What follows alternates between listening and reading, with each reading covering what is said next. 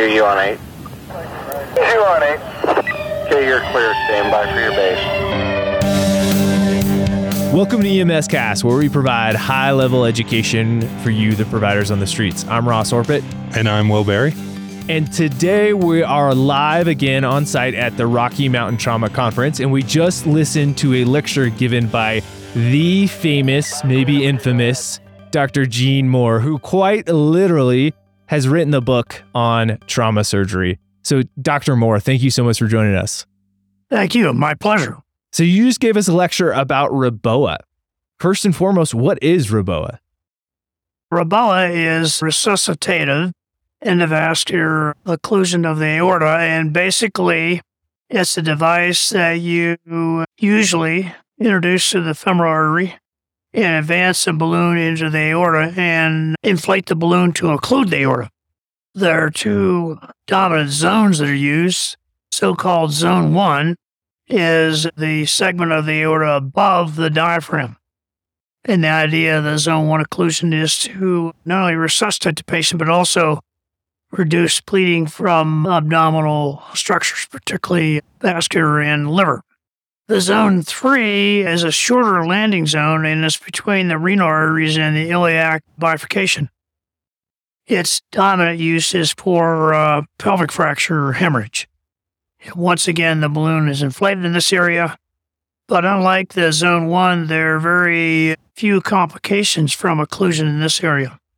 So we have a longer time to use zone three, whereas in zone one, most people believe 30 minutes is sort of the maximum time that can be used safely. And why is that? Well, it's the warm ischemic tolerance of the viscera, particularly the gut, has long been recognized to be 30 minutes. In fact, when we used to repair thoracic aortic tears, we always put patients on left heart bypass because we're concerned with clamping the aorta. Although some we could get done within 30 minutes, most of them took a little longer.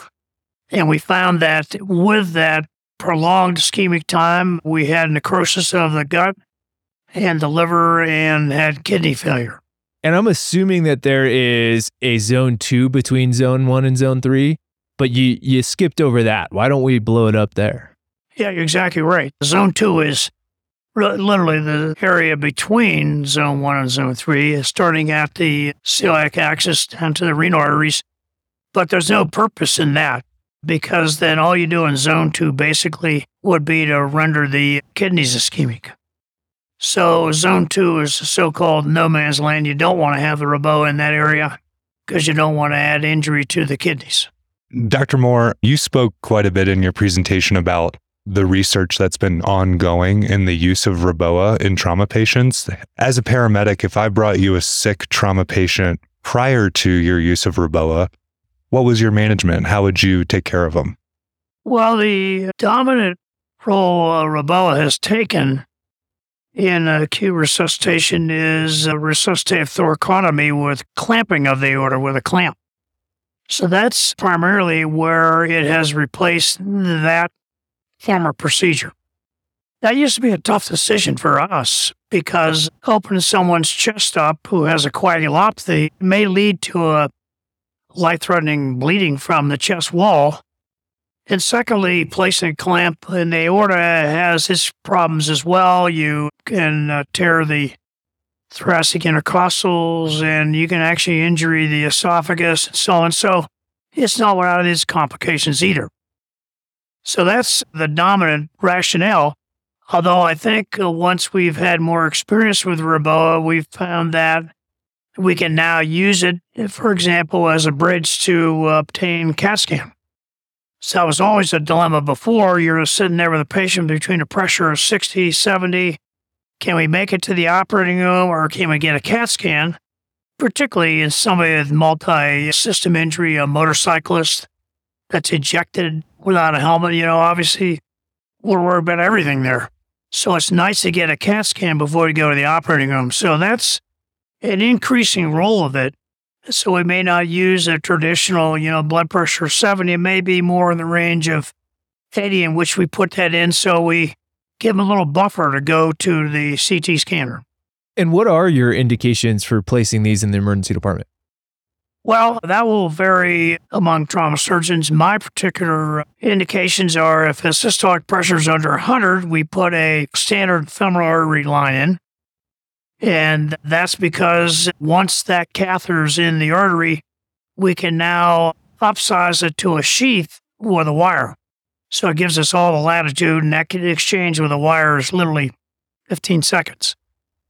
The more uh, serious level then is a systolic pressure less than 90, and that's where we put a sheath in. The sheath for the current Reboa is a 7 French. And while that's not a enormous, it's a sizable catheter that has its own complications. So we like to reserve that for those who have you know, incipient hemorrhagic shock. And then we use uh, 80 uh, where we put the Reboa in. So if their systolic drops below 80, then we put the Reboa in something that you didn't explicitly say in your presentation, but it sticks out to me is time is of the essence. And I mean that I think it goes without saying, but it I think part of your presentation was just how you have even laid out the equipment so you can be as efficient as possible. Can you speak to that in the value of Reboa and just in trauma practice in general? I think you showed great attention to detail, even down to which ultrasound machine you prefer because the controls are more simple. Exactly. Well, I hope you appreciate and those listening this recognize that we as trauma surgeons greatly value advice we get from the field. And the more detailed, the better. If a patient drops pressure 80, we'd like to hear about it because that heightens our anxiety about getting things ready. But you're absolutely right. That's the reason we have the calls go out so that we're all there as a team and we can talk about if this patient does arrive with a pressure of 70. You know, the emergency medicine team will intubate the patient, we'll put the Reboa in, and then we'll sit back and compare notes. So it helps a lot to know what the circumstances are of the patient arriving. And if anyone has a systolic pressure less than 90, then I prepare, like I mentioned today, we have a back table in which we put the sheath and the wire and so on, so that when the patient arrives, we don't have to ask someone for the tray. And in fact, as I tried to recognize the chaos that precludes people really from helping you, you got to be sort of independent in the emergency department. And that's whether you're intubating someone or placing sutures in a scalp, you know, you just don't have people around to help. There's too many things going on. So we lay that all out in a tray before the patient arrives. And everybody says, well, you're wasting equipment. Well, it's a $75 investment to put that equipment out on that tray. And $75 in a trauma activation, a patient who's at threat of dying from bleeding is a minuscule cost that ultimately we're going to commit to. That's great. And you work in a large urban academic center. But what about the rural centers? Do you see this expanding to them? Well, it has already, in even in Colorado, and in some areas of the country even more aggressively. But I do think there is a clear role for Reboa, particularly in areas that are more than three hours from a level one center or receive a lot of recreational injuries that are risks for these devastating bleeding events. You know, classic being a snowmobiler that slams into a tree and has a major pelvic fracture.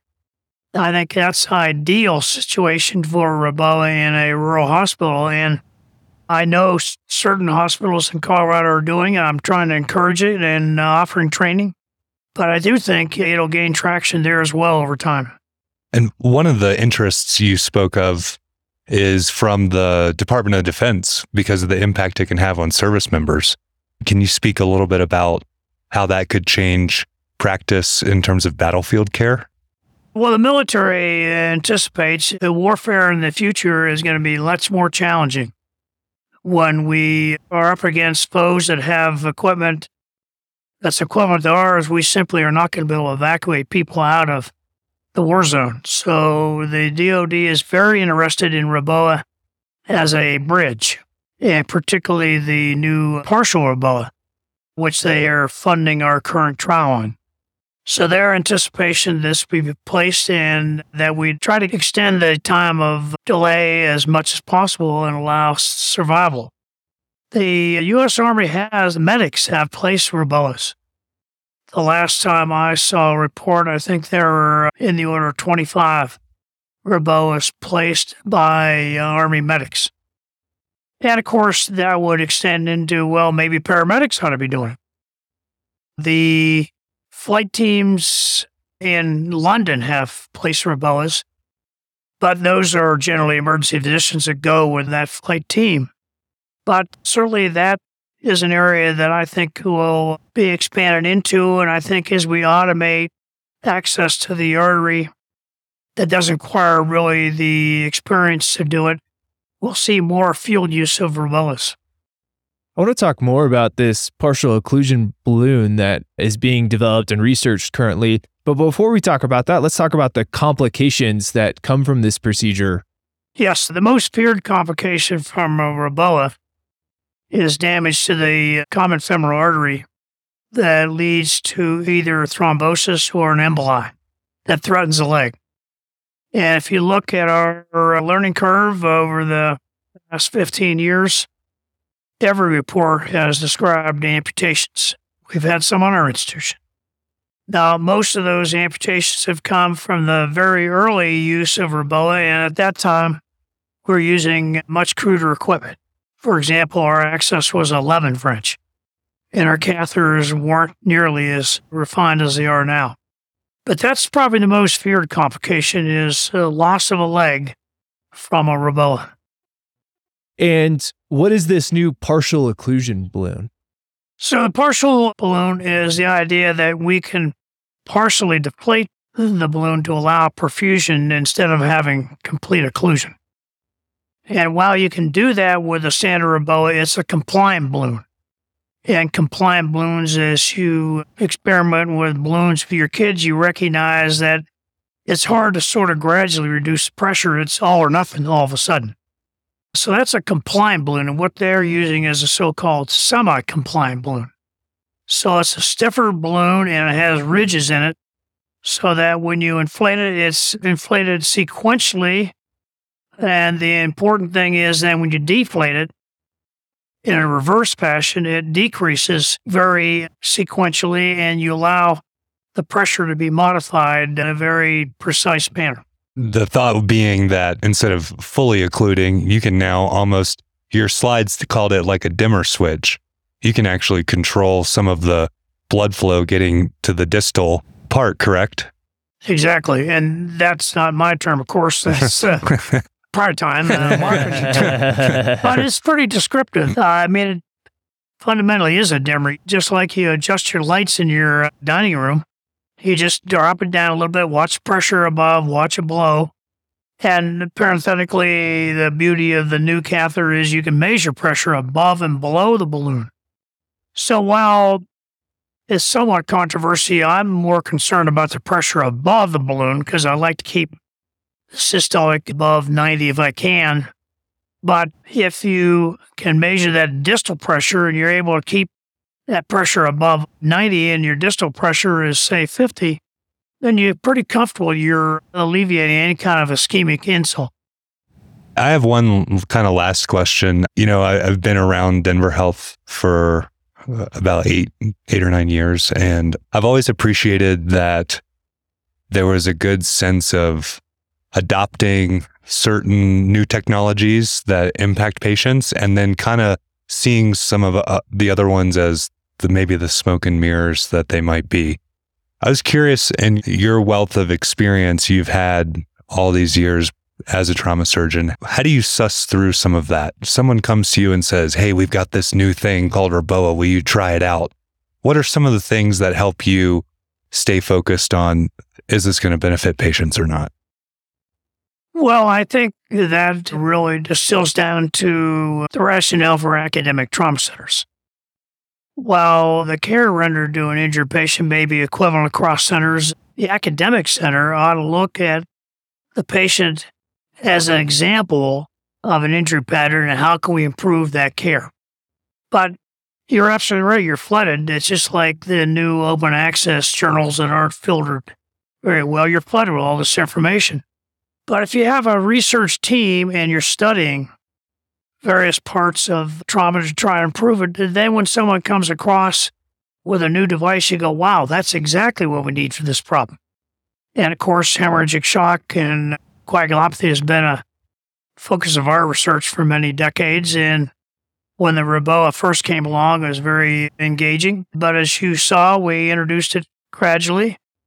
Two people at first, and then we extended on to others. But now every trauma surgeon at our institution puts Reboas in. Lastly, one ski patroller to another. Would you put would you put one in on the ski hill? Now, that's a good question. As you probably heard, I did crank a patient on Steamboat I did hear about that a while ago. Yeah. That was a long time ago. but it's a little easier to put in Reboa in. I suppose if you're stuck in the back malls with a blizzard, I suppose there might be a patient someday. Uh, yeah, yeah. awesome. Thank you so much, Dr. Moore, for joining us and sharing your wealth of information with us. yeah, thank you so much. Thank you, and thank you to all those in the field that bring patients to us. We greatly appreciate your expertise.